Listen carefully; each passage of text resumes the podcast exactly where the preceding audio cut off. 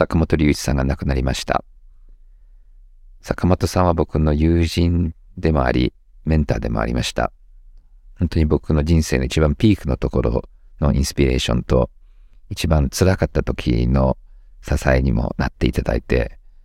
本当に僕の人生の一部になってもらっていて、本当に感謝してます。坂本さんの、まあ、音楽と、いろいろ彼が始めたプロジェクトと、僕らの中のインスピレーションで、坂本さんは生き続けると思うんですけども、坂本さんがいない未来を考えるのは苦しいです。慎んでご冥福をお祈りいたします。 Joi Ito's Podcast 変革への道こんにちは伊藤浄一ですこんにちは奥井奈々です1ヶ月のパワーアップ期間を経て、いよいよシーズン2が始まりました。で、ポッドキャストがお休みの間、まあ、1ヶ月ですけど、すごいたくさん、まあ、事件というか金融業界がすごい荒れてるなと思っていて、まあ、SVB 銀行の破綻だったりとか、とクレディ・スイスも、まあ、ドイツ銀行も、まあ、ちょっと信用不安になったりとか、まあ、世界中が大混乱に陥ったと思うんですけれども、うん、まあ、金融の専門家ではないあの、ジョイさんですけれども、うん、まあ、ジョイさん的には、この一連の騒動っていうのをどう見ていますか？そうですね。まあ、ポッドキャスト休んじゃいけないっていうことの、まあでも、でも FTX はポッドキャスト中だったか。まあでも今回、クリプトとあんまり関係ないところの破綻だったので、うん、なんかみんなクリプトのせいにしてたけども、これは、まあ、あんまり関係ないっていうのと、うん、あとは、まあ、これ僕も専門家じゃないし、いなかったからあれなんだけども、シリコンバレーバンクのごちゃごちゃって、結構なんかアメリカのこのレギュレーターもなんかちゃんとやできてたのかなみたいな話で、こうアメリカにとって結構かっこ悪かったと思うんだよね。で、その後、じゃあベイラートしますって言って、なんか、これも僕もマクロ経済学者だからわかんないけども、なんかドルがいっぱいつぎ込まれるようなイメージになって、うんはいなんかなんとなくこうメディアとかツイッターとか見てるとやっぱりこうアメリカに対する不安不信っていうのは結構上がったんじゃないかなっていうのが、まあ一個。で、うん、で一時期そのまま破綻させちゃったら10%ぐらいのスタートアップが潰れるみたいな話も出て、うん、であのであるメディア見てたらやっぱりシリコンバレーのリード・ホフマンと、まあ、数人のシリコンバレーの大物が結構このシリコンバレーバンクのサポートっていうか解決をバイデンに持ち込んでなんとかなったっていう話も、まあ噂では聞いていて、うん、で、クレディ・スイスの話もすごい話、まあ前から経営も良くないし、危ないっていう話にはなっていたので、まあ、こんな感じかなっていうような気はするんで、うん、まあシリコンバレーバンクに比べてそんなにみんなびっくりしてなかったと思うんだけども、ただ一般経済も結構大変だよねっていうので、あとビットコインがぐっと上がったんだよね。だからまあそういう意味で言うとクリプトだけじゃないしでビットコインは元気かなっていうのが、まあ、結論にしちゃダメなのかもしれないけど結論で。ただこの期間中のニュースの中でやっぱアメリカは規制はどんどん強くしてで今度日本が広島でホストする G7 でやっぱり世界が、うん、あのみんなクリプトを厳しくしようよみたいなことを言っていて、うんねでもコインデスクとかの僕が仲がいいエミリー・パーカーなんかは、まあ、これアメリカが厳しくすると日本とか香港がアジアにみんな来るんじゃないかなっていうことを彼らも言っていてドルもそうなんだけど中国の RMB とかも強くなるんじゃないかなっていうだからアジアにとったらいいんじゃないかなっていうふうに言ってる人はまあまあいるような気がします。うんこれはその、まあ仮想通貨は上がっりましたけど、先々月の FTX の破綻っていう点で銀行があの揺らいでるっていうところは FTX と関係はあるんですか、まあ、FTX はもう結構ガタガタなところにもっとガタガタを入れちゃったので、まあ、全体的な不安っていう意味ではつながってると思います。それで、シグニチャーバンクっていうのも今回止めちゃったのでで、シグニチャーバンクなんかは結構クリプト系が多くて、そしてアメリカ規制もそうだし、こう銀行の不安もあって、アメリカのクリプトの交換上の銀行をやってくれるような人たちは、ほとんどなくなっちゃったか、関係性を切断しちゃったので、うん、クリプトを普通のドルに変える手段がすごく今なくなっちゃってるっていうので、はい、で、それをこう切ることによってクリプトにプレッシャーかけるっていうのがまあ、アメリカの戦略なんじゃないかなっていうふうに、クリプト業界の人は結構言っている。うんうんうん。なるほど。これからどうなっていくんですかね。まあ、規制も含めてですけど。そうだね。まあ、前もここでは言ってると思うんだけど、アメリカは本当にもう灼熱してるところに水かけてるので、こうなってもアメリカのベンチャーキャピタルは続くし、まあ、アメリカでできなくても海外でアメリカのアントレプレーナーたちはどんどんやってるんで、スタートアップシーンは止まらないと思うんだけども、僕がちょっと心配してるのは、日本のスタートアップシーンは、すごい、まだ何にもあんまり動けてない中に、うんうん。まあ今すごく一生懸命国がそこをこう温めて後を押してくれてるんだけども、まあ G7 なんかで、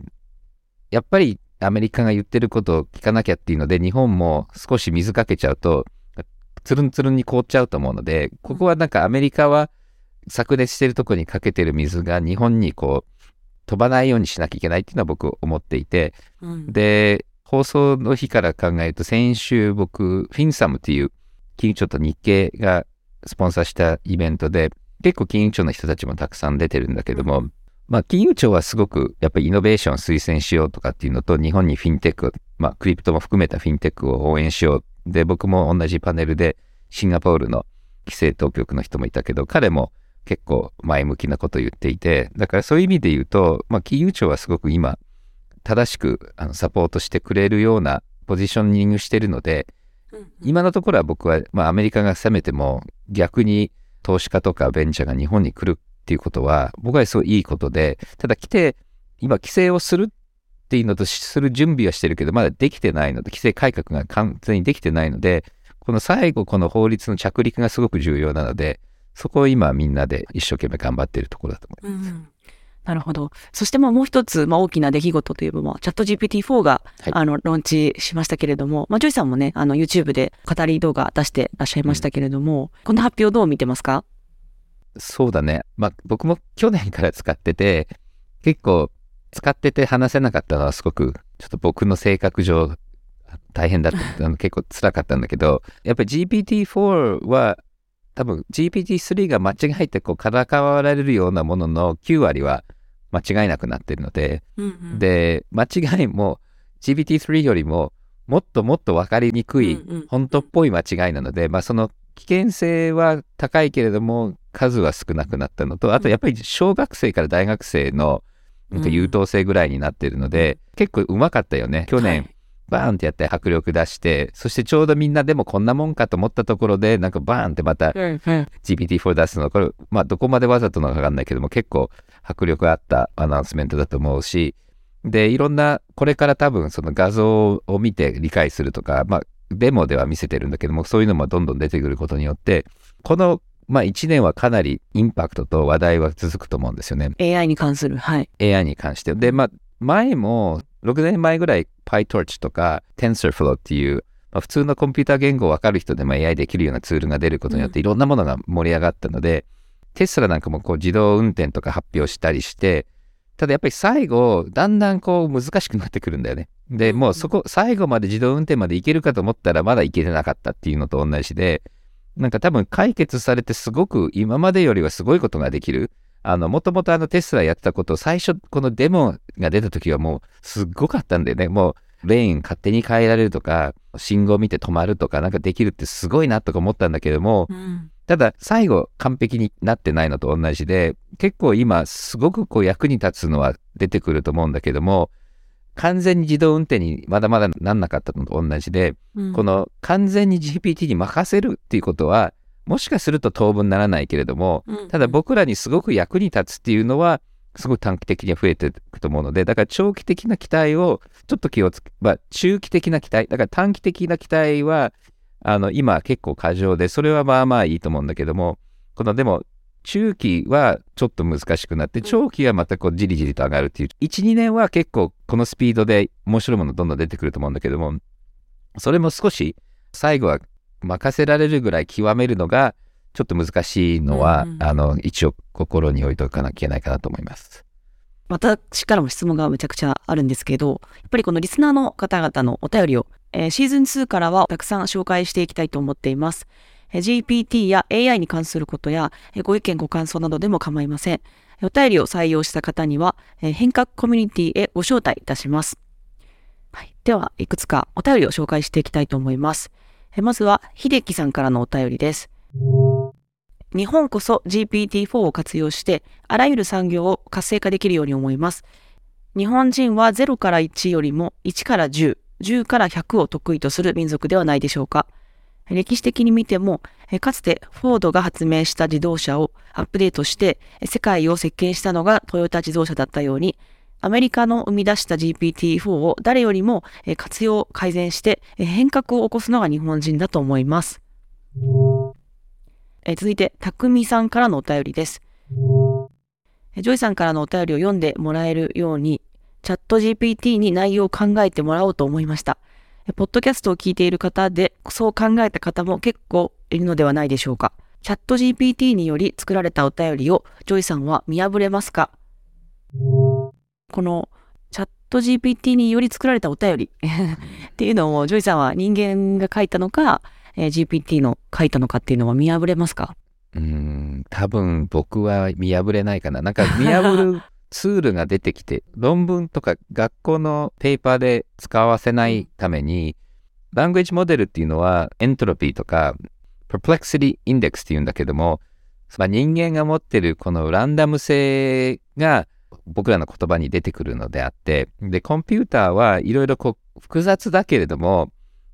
こうきちっとしてる部分があるので、それを測れるっていう人はいて、そういうツールもあるので、もしかするとそういうツールを使うとわかるかもしれないけども、多分僕が読んでもわからないかなと。たただ、中にはこれはきっと人間だろうなっていうのはあると思う。ただ、多分うん8割、9割のお便りはそういうのじゃないし、で、まあ、ちょっと内輪の話で言うと、お便りがすごい面白いから使うものもあれば、うんこの質問を答えたいから使うのってあって、そのカテゴリーは GPT 結構簡単に作れちゃうんじゃないかなと思うので、だから多分、うちのテーマが分かってれば、だから今週こういうニュースがありましたと。で、今きっとこういうことを奥井さんと伊藤さんとライターの人たちは考えているので、当たりそうなお便り10個かけてきたらん GPT 書けるんじゃないかなと思うよね。そうですよね。こういうのがヒットしそうっていうのも、確かにそうですよね。でもなんかそういうそのめちゃめちゃ、こういうコンテンツと会議とかって、割とその、うちうちの話とか、こううんちょっとお茶してて、雑談？雑談の時にこう出てきたりするじゃないですか。うんオフレコの話とか。うんかそういうことはやっぱ GPT わかんないじゃないですか。そうだね。あの、そう、だからその文脈とかタイミングとかその場の雰囲気とかは、うん全くないので、で、僕もだから、こう、いろいろ GPT にジョークとか、結構その、この人とこの人がなんかこんなこと言ってて、変なジョークがどんなんだろうみたいに出てくるんだけども、で、ジョークも面白いけれども、優等生ジョークなんだよね。なんかこう、その、なんか今、この場の雰囲気と奥井さんのその顔の、なんか動き方で僕が反応してなんか言っちゃおうみたいなのって結構、それがこう人間っぽい会話なんだけども、そこはなんかね、こう、カチカチとしちゃってるような気がしして、だからこれうんは多分僕らもこうどんどん慣れてくると分かるようになると思う。今はなんとなく GPT のこう特徴がまだ理解できてなくて、ただ向こうもどんどんトレーニングしてくるので、でもこの辺はあの、ブレイドランナーでいたよね。なんかいろんな質問して、なんか砂漠で、あの、うん亀がひっくり返ってて、そこにたどり着いたらあなた何しますかみたいな、こう GPT にの、こう、特徴的なところをこう分かるような手段っていうのも出てくるんじゃないかな。そうですよね。ジョイさんみたいに話せる。ジョイさんみたいに、えー article 書ける GPT もあるじゃないですか。あの、ジョイ GPT とか。そういうのが出たらどうするんですかねなんか。うん。多分、このレイヤーっていくつかあって、この低いレイヤーは僕が書いたもの全部見れば、この文法とか口調とかは、この辺は完璧になると思うんだけども、うんただ僕がこう、大きいところで、このアイディアの後にこのアイディアやって、今日のこのなんか FTX 以降のこの昨日のこんな感じで、ここ辺からスパッと落とすよね、みたいな、そういうこう、最後のこの動きっていうのは、なかなか難しくて、で、普通の優等生はそういうことしないんだよね。だからみんなが予想しないとこにオチを入れるとか。で、しかも、ちょっと思い出すと、その、囲碁をアルファ号がやって、うんうんで、あれも人間が絶対やらないムーブをやってるんだよね。確かはいはいはい Move38 かなんかかな。で、だから人間が絶対できないこともマシーンはできるんだけども、その人間が持ってるランダム性があるところが結構味だったりするので、うんだからあの今僕もなんか一生懸命利休とかお茶の勉強とかしてるんだけども、そのわびさびのうんこのちょっとこう壊れた、完璧じゃないこの壊れたところにテイストがあって、で、うん。利休がみんなが嫌いだけども、なんかここはいいっていうこのセンスがあるわけ。で、はいはいはいで、400年経っても利休みたいな人ってなかなか出てこなくて、利休がいいっていうものは未だにみんな一生懸命こう語り合ってこう見て、なそうなんだみたいな感じが、これは多分なかなか出てこないと思うんだよね。で、あれは本当にそその時代に生きて、その経験の中からこう自分のこう感覚っていうのを作っていくので、だから多分文章書くときってそれもあって、僕のいろんな経験とか自分の気持ちとか、今この場でこんなことをみんなに感じてもらいたいなっていうこの内在的な意志あのがあるわけだよね。だから今日の僕はみんなにこう悲しく感じてほしいからこういう文章を書くと。で、GPT に悲しいっぽい上位の文章を書けって言ったら書けるかもしれないけども、そもそも悲しい文章をここに入れるっていうこの気持ちっていうのは、うんうんこうやっぱり中から出てくるので、ねそれはないんだよね。うんはい。ちょっとインタビュー、ここから本番というか、ここからがちょっとメインに、えーはいなっていきます。はい。インタビューに入っていくんですけれども、おえっ、と、今日のゲストは GPT-4 さんになります。はい。以前ですね、GPT3.5 に登場していただきましたが、えー今日はバージョンアップした GPT-4 さんに来てもらっています。はい。では、GPT-4 さん、お願いします。奥井さん、ジョイさん、こんにちは。そしてリスナーの皆さん、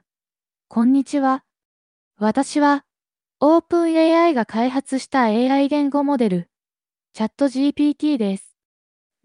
今回は GPT-4 として登場させていただいています。前回の GPT3.5 からさらに進化しましたので、今日はその進化した機能をお楽しみいただければと思います。どんな質問でもお気軽にどうぞ。よろしくお願いします。よろしくお願いします。お願いします。はい。私からの質問ですけれども、GPT-4 の登場で多くの人がすごい感動の声を上げていますが、GPT-4 をどんな人に使ってもらいたいと思っていますか？GPT-4 は幅広い分野で活用されることを目指して開発されていますので、様々な人々に使っていただきたいと思っています。例えば、学生や研究者が調査や論文の執筆を行う際のアシスト、ビジネスマンがプレゼンテーションやレポートを作成する際のサポート、プログラマーやエンジニアがコードの解析やドキュメント作成に役立てること、そして、一般の方が日々の情報検索やコミュニケーションに利用することが可能です。また、教育や医療、エンターテイメント、言語学習などの分野でも活用されることが期待されています。GPT-4 は、その高い生成能力と理解力を活かして、人々の生活や仕事をよりスムーズで効率的にすることを目指しています。そのため、できるだけ多くの人々に使っていただき、様々な分野での価値創出に貢献できれば幸いです。はい。ジョイさんは GPT-4 を使ってみて、うんまあどどういう人が使うとこれまでに、まあ、なかった変革が起きると思いますか？そうですね。いろいろあると思うんだけど、一つはやっぱりアクセサビリティとかインクルージョンのことで、やっぱりこう母国語じゃないけれども一生懸命アメリカの大学で勉強してるとか、まあ僕みたいに日本語がちゃんと書けない人とか、このやっぱりものを言葉で表現する障害ある人たちにとっては、あの、すごく良くて、で、これ、この間、ツイッターで見たんだけども、やっぱりちゃんと英語話せないし、書けない人が、すごく片言の英語でメールを送ると、ちゃんとした英語でメールが戻ってくるツール誰かが作って、そうすると、その、彼は庭師なんだけども、ティナアメリカの庭師で、I go your house tomorrow for とかいうのを書くと、Dear Mrs. なんとかさん、How are you today? I would like to go to your house and attend to your flowers tomorrow みたいなすごく丁寧な英語になって、そうすると、なんかそういう肉体労働者ですごくこうスキルはあるんだけど、英語が下手な人でも、ちゃんとこうお客さんに対応できる。だからそういうまあ営業とか、そういうこう言葉の形がちゃんと整ってないとちゃんとできないような職業は、すごくこうアクセシブルで、本当にだから下手な英語とか下手な日本語もすごく GPT って理解してくれるので、うんで、それを直してくれるから、だからこう、言語が強くない人にはすごいかなと思っていて、で、そこのマイナスは、じゃあそういう人たちが月2000円払えるかどうかっていうのがあって、ちょっとそこは多分アクセシビリティの今度は逆があるんじゃないかなと思います。でもあの、ジョイさんも冒頭で言ってた、まあ、間違いとか嘘とかをまあ平気で嘘じゃないように、あの言えるんじゃないですか。うんうんなんかそ、その問題は、まあ、ね、あの、うん我々みたいな、こう、一般人から見て、うんまあ、嘘を見抜くために、うん、どういう目で見たらいいんですかね。だから多分2つあって、1つは検索のような質問はあんまりしない、うんうんあんまり得意じゃないんだよね。だからほとんどこう人の名前を入れると、もうほとんど間違いは入ってるんですよね。うんだからこのファクトとか、本当はデータベースに聞かなきゃいけないものを、G、あの GPT に聞くと、大体なんかダメなんだよね。だから、うんそういう検索エンジンの代わりにするっていうのも、もちろんどっちかというと、その聞くといろんな単語が出てくるので、その単語を検索エンジンにして検索するとか、だから、まあそういう意味では Bing なんかだとソースが出てくるので、Bing に聞いて、それでそのページに飛んで読む。だから、Wikipedia のトップページみたいな感じで、引用のためにやるっていうのが、まあ、い短期的にはうん、まずその質問をするときにはよくて、でむしろ何がもいいかっていうとやっぱり自分を刺激してもらうとかあとは自分の叩き台を作る。だから10ページのレポートのうん。こんなようなレポートとかこそれかこういう会社に対する提案書っていうとその口調だとか形とかほとんどの中身はちゃんとしてくれるけどそこの中に入っていって編集するっていうものとかあとはその勉強するために質問をしてもらうとかあとはコンセプトを丁寧に例えばこの文章どういうことを言おうとしてるのかとかこのソフトウェアはあの何をしようとしてるのかとかそういう解説みたいなのはすごくいいのでだからやっぱりプロダクティビティを高めるのにはすごくよくできてるけれども、うんうんうんなんか質問ファクトの質問を答えるのはちょっと危険うんだと思います。そうでねうんこれちなみに間違いや嘘などって GPT-4 は、えーどういうふうに答えるんですかね？間違いや嘘をつくことについての懸念は重要な問題です。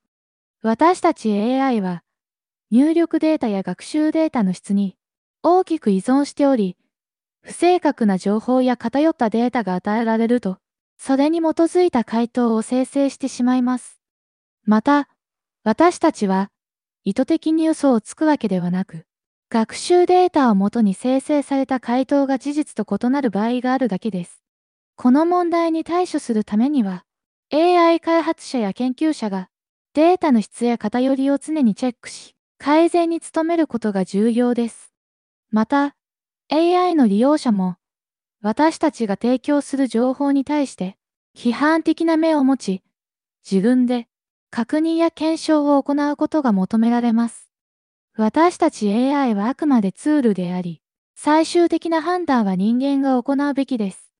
私たちの目指す姿は、人間と AI が共に成長し、お互いを補完しながら、より良い未来を作り出すことです。優等生ですね。とですね、あの、イーロン・マスクや、あの、AI の専門家たちが、あの、うん。公開の書簡を発表して、まあ、AI システムの開発を、まあ、6ヶ月間、えー停止するというふうに呼びかけました。うん。えー安全性に関するえー共通規範の確立が必要とのことですが、えーこの高度な AI システムが及ぼす危険性っていうのは、どういうふうなものがあると思いますか？じゃあ、ちうん。GPT さんにまず問いかけます。イーロン・マスクや AI 専門家たちが安全性に関する共通規範の確立を求める理由は、高度な AI システムが潜在的に持つ危険性への懸念からです。具体的な危険性には、以下のようなものがあります。まずは倫理的問題です。AI が偏見を持った判断を行ったり、人権侵害につながる可能性があります。データの偏りや設計段階での人間の価値観が反映されることで、これらの問題が生じることがあります。そして、プライバシーの侵害です。AI は、大量のデータを処理する能力がありますが、その中には、個人情報やプライバシーに関わるデータも含まれることがあります。適切な管理やルールが整備されていない場合、プライバシーが侵害される恐れがあります。さらに、自律性とコントロールの喪失があります。高度な AI システムが自律的に行動する場合、人間が意図しない結果や影響を引き起こす可能性があります。特に、軍事利用や自動化された武器などでは、その危険性はさらに高まります。そして、経済的影響もあります。AI による効率化や自動化が、雇用の創出や格差の拡大につながることが懸念されています。対策が不十分な場合、経済的な不安定さが増すことがあります。これらの危険性に対処するために、AI の開発者や利用者は、倫理的なガイドラインや安全性に関する共通規範の確立に努めることが重要です。また、国際的な連携や多様なステークホルダーが協力して、AI の利用に関するルールや規制を整備することが求められます。ジョイさんはこの問題どう思いますか？そうですね。あの、僕はちょっとこの6ヶ月のポーズっていうのは、まずあんま現実的じゃない。他の国も中国とかもポーズしないだろうし、うん、あともう細かいところなんですよ直さなきゃいけないところが。うん、でもうすでにある問題なんですね。バイアスの話だとか、はいはい、あのフェイクニュースの話ももうすでにオープン AI の前からあるので。でその辺はどうせ直さなきゃいけないし、うん、そしてまずバランス取らなきゃいけないっていうのが一個なのと止めることって不可能だと思う。でもう一つは、このいろんな問題点があるよねって言って、もしかすると何が起きるかっていうと、じゃあ国がちゃんと見れるところでしか開発しちゃダメだよねって言って、それでオープン AI とか Google とか国しかできないっていう、こう中央集権型の結論に向かう可能性があって、だからポーズもそうなんだけども、その規制の考え方によっては、中央集権に向かう可能性はあって、で、この中央集権でみんなが見れないところで、俺たち信用してくださいっていう風なやり方なのか、オープンソースでみんなが見れるようにする。で、これはこれでいろんな使い方が出てきて、悪い人も使うっていう危険性もあるんだけども、中央集権よりも一般の人たちがこう見て、例えば学会もそこになんかいろいろ言うっていうことも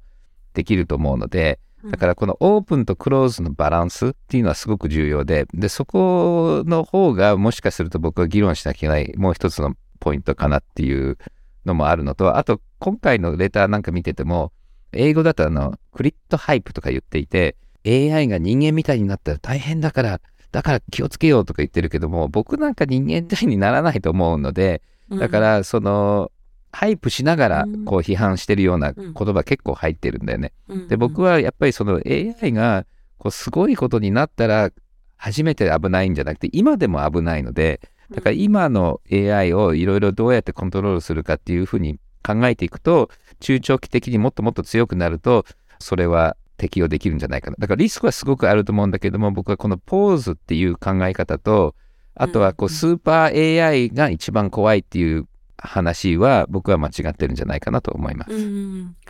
はい。えー、あとですね、この EU の警察機関のユーロポールが、えー、GPT は犯罪に悪用される恐れがあると警告しています。GPT-4 は、えー、どういうふうに答えるんですかね？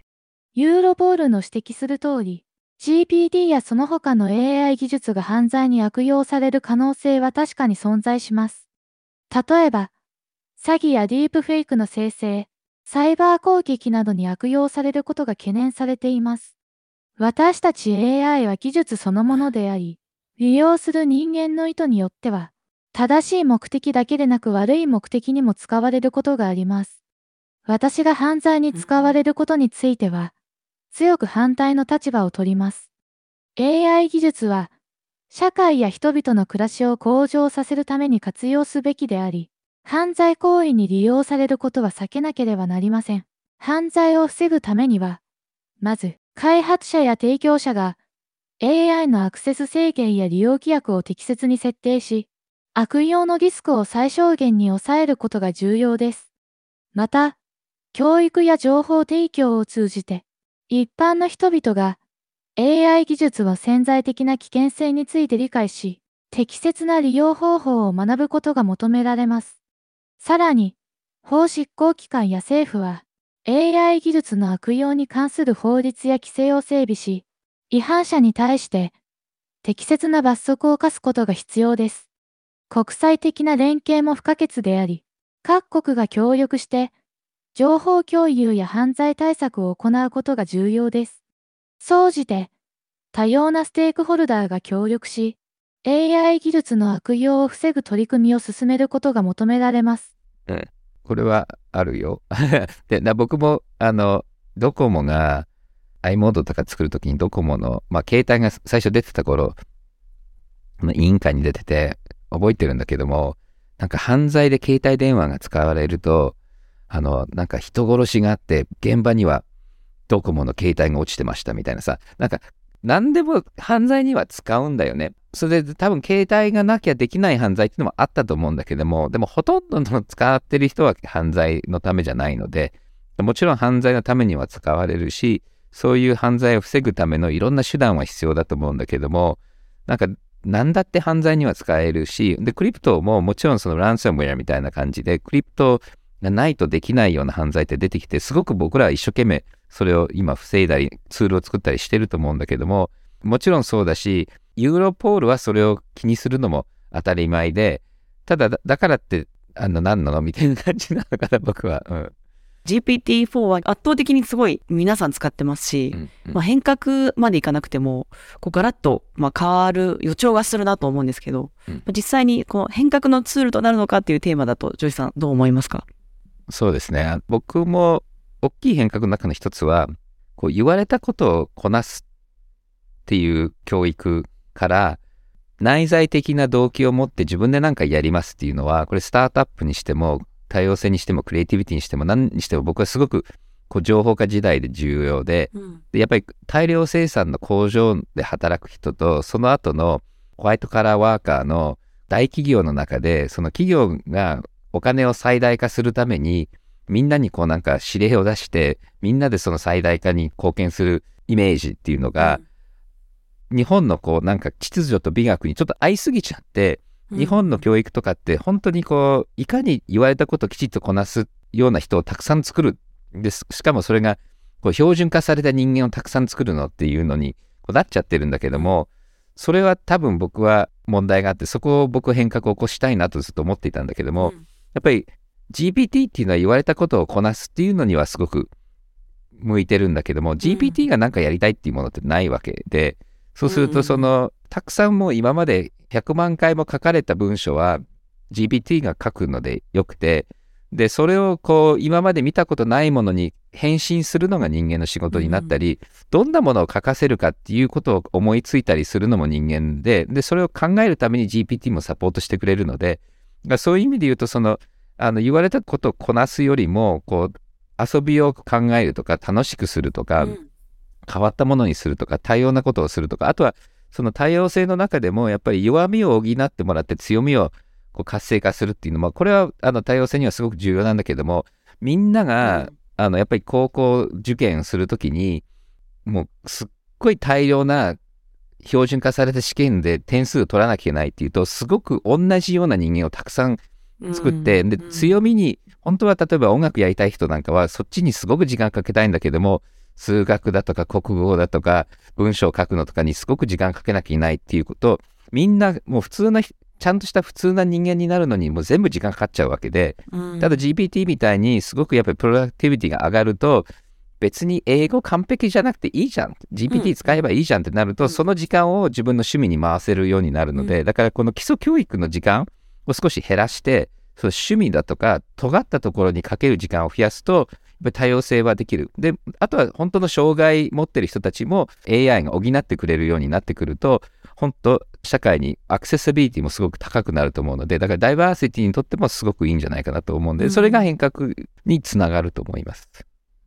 そうですよね。あの、私も毎日使ってるんですけど、ジョイさんがこう、開発したライフハックって何かありますか ?GPT-4 で。ああ、GPT。まあ、一番は僕は英語で聞くと日本語で答えてもらうものとか、あの、それは結構もう日常的に使ってるし、ね、私も DeepL 使わなくなりましたね。GPT-4 使って。そうだね。まあ、DeepL は僕はあの、コマンドキーでパンパンって打つと、日本語でボンって出てくるので、まあ、自分が書いた文章の漢字が間違ってないかとか、こうこう短いものをや訳するのはまだアプリがちゃんと動くから DeepL 使ってるけども、でも奥井さんが言うように僕はまあ長い文章も全部 GPT 使ってるので、そこが一番の使い方かな。なんなんとか遊びではいろんなことやってるけれども、本当に日常的にや使ってるのは翻訳と、あとはこう僕が日本語でバーッと書いたやつを少し綺麗にしてもらう。ただこれもね、完璧じゃないんだよね。うんやっぱりちょっと変だから、あのもう一回それで読み上げして、で、変なものを直すっていう感じにしてるけど、でも前に比べたら多分文章の質は上がってるし、あの時間はすごく短縮されてる。あと、やっぱりサマリーを書いてもらうのもすごくよいいかなと。あと、ちょっとうんずるいかもしれないけども、400字で書いてくれって言われたものを200字書いちゃって、それを200字を400字に変えてって GPT に言ったらすごくうまくやってくれて、で、それもちゃんと編集したんだけども、なんかただ、なんか無駄なものを入れるんじゃなくて、こう内容を入れてくれたので、すごくそれは便利かなっていうので、こうだから何字に収める系は結構上手だと思う。だから GPT-4 って、インサイトって持ってるんですか？情報は持ってて、そっから私はこう思いますみたいな、そういうオピニオンみたいな。うんとね、これって微妙で、その GPT 自身は考えてもいないし、オピニオンはないんだけれども、オピニオンみたいなものたくさん読んでいて、こんなオピニオン言ったら、本当に聞こえるんじゃないのかな、みたいな感じなので、だから、あのね、これ本当紙一重なんだよね。だから結構ね、これ、いろんな人議論していて、本当に LLM を信じてる人たちは、人間だってそうじゃんとか、同じじゃんっていう人もいるのね。本当に考えてるのと、考えてるようなものと同じ答えを出すんだったら考えてると同じじゃんっていうふうにうん。思う人はいるんだけども、でも行われてることがちょっと違って、たくさんの文章があって、なんか質問すると、こんな答えってありそうだよね、みたいなことを言っているのね。で、ここもね、結構議論されていて、やっぱり GPT とか開発してる人たちは、もう全ての人間の脳でできるようなものは、こういうパターンで答えを出せちゃうようになるので、今は大学生だけど、どんどんどんどん頭良くなって、間違いが減っていって、あのいろいろチューニングすればできると思ってる人たちはいるし、あのどう言っても新しい本当の本当の本当のインサイトはできないっていう人たちも結構いて、だからここはあの専門家の間でもすごく割れてる部分だと思うんだよね。うん。私あの、エミちゃんと、うんエミちゃんの紹介で、えー彼女の、なんか、まあ、お友達というか、えなんか、総務省とか、政界の方々と呼んで、あの、日本はなんでイノベーションが起きないのかっていう話をしてて、なんでイノベーションが起きないのかっていうのをチャット GPT-4 に聞いたら、いろいろ教えてくれるじゃないですか。で、それで、えっと、日本にイノベーションのスピリットを作るために、えーどうすればいいと思いますかっていうふうに質問したら、教育で子供たちにイノベーションを育むようなアニメを作ればいいと思いますっていうふうに回答が来て、で、えーそのアニメのタイトルとスクリプトを考えてもらって、で、そのスクリプトを AI の画像のイメージの、あのセンサーで作らせて、で、フライヤーから、えータイトルから脚本まで全部、えー作ってもらったっていうことがあったんですよ。うん。うんで、すごいそのタイトルも、なんか、ほんとキッズに刺さりそうな、なんか、インベスター Z みたいな、起業を促すようなアニメなんですけど、なんかそういうことも言言えるのかと思って、フライヤーも全部、脚本も全部作れて、なんかこれはすごい、もう日本変革の、あうんの、いい例だなと思ったんですけど、ごジョージさん、この話どう思いますか？逆に奥井さんに聞きたいんですけども、なんかその GPT がそれを答えるのにどんな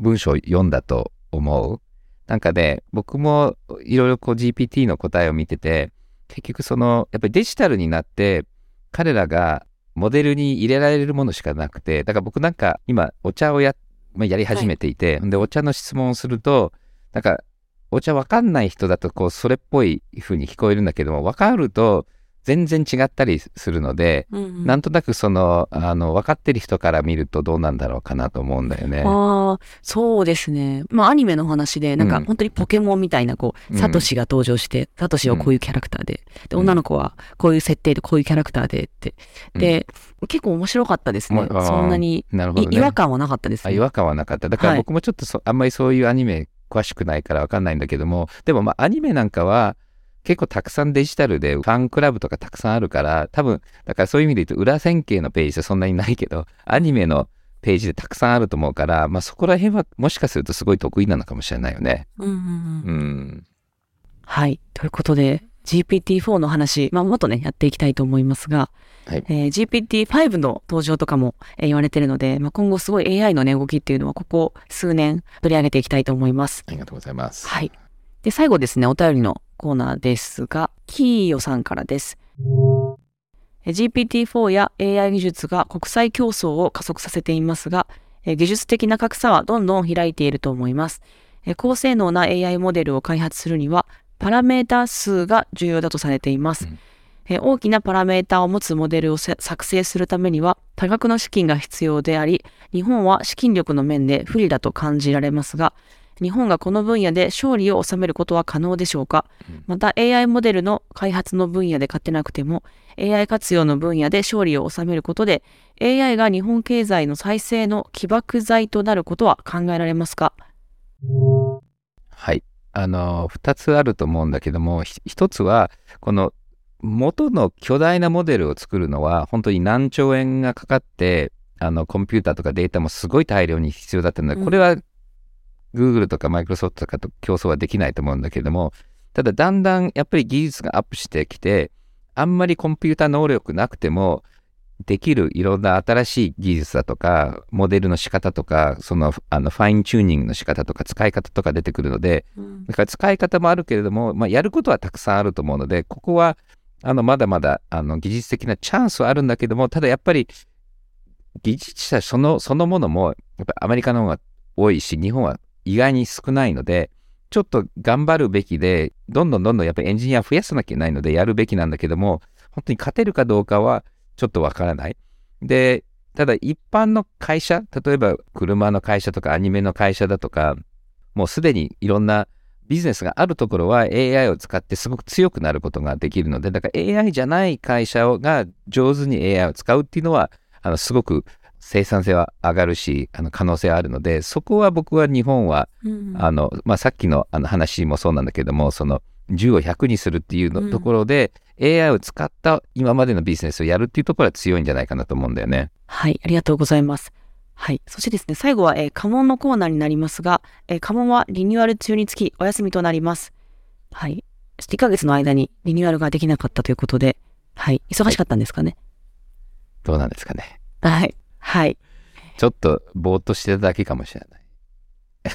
そうそう忙しい、忙しかったらしいさ。あの、千葉工大の卒業式で僕らが最初にやった学習歴証明書をベースにあの証明書を出すので、で、まあ、人数も全然多いし、やらなきゃいけないことがたくさんあるので、それで忙しかったらしいです。はい。このですね、まあ千葉工大の NFT で卒業証書を出したということですが、えーこの、まあ、ポッドキャストの方も、えー開発をしているということで、まあ、このリニューアルで、えーこれからどう、えーこのポッドキャストは変わっていくんですか？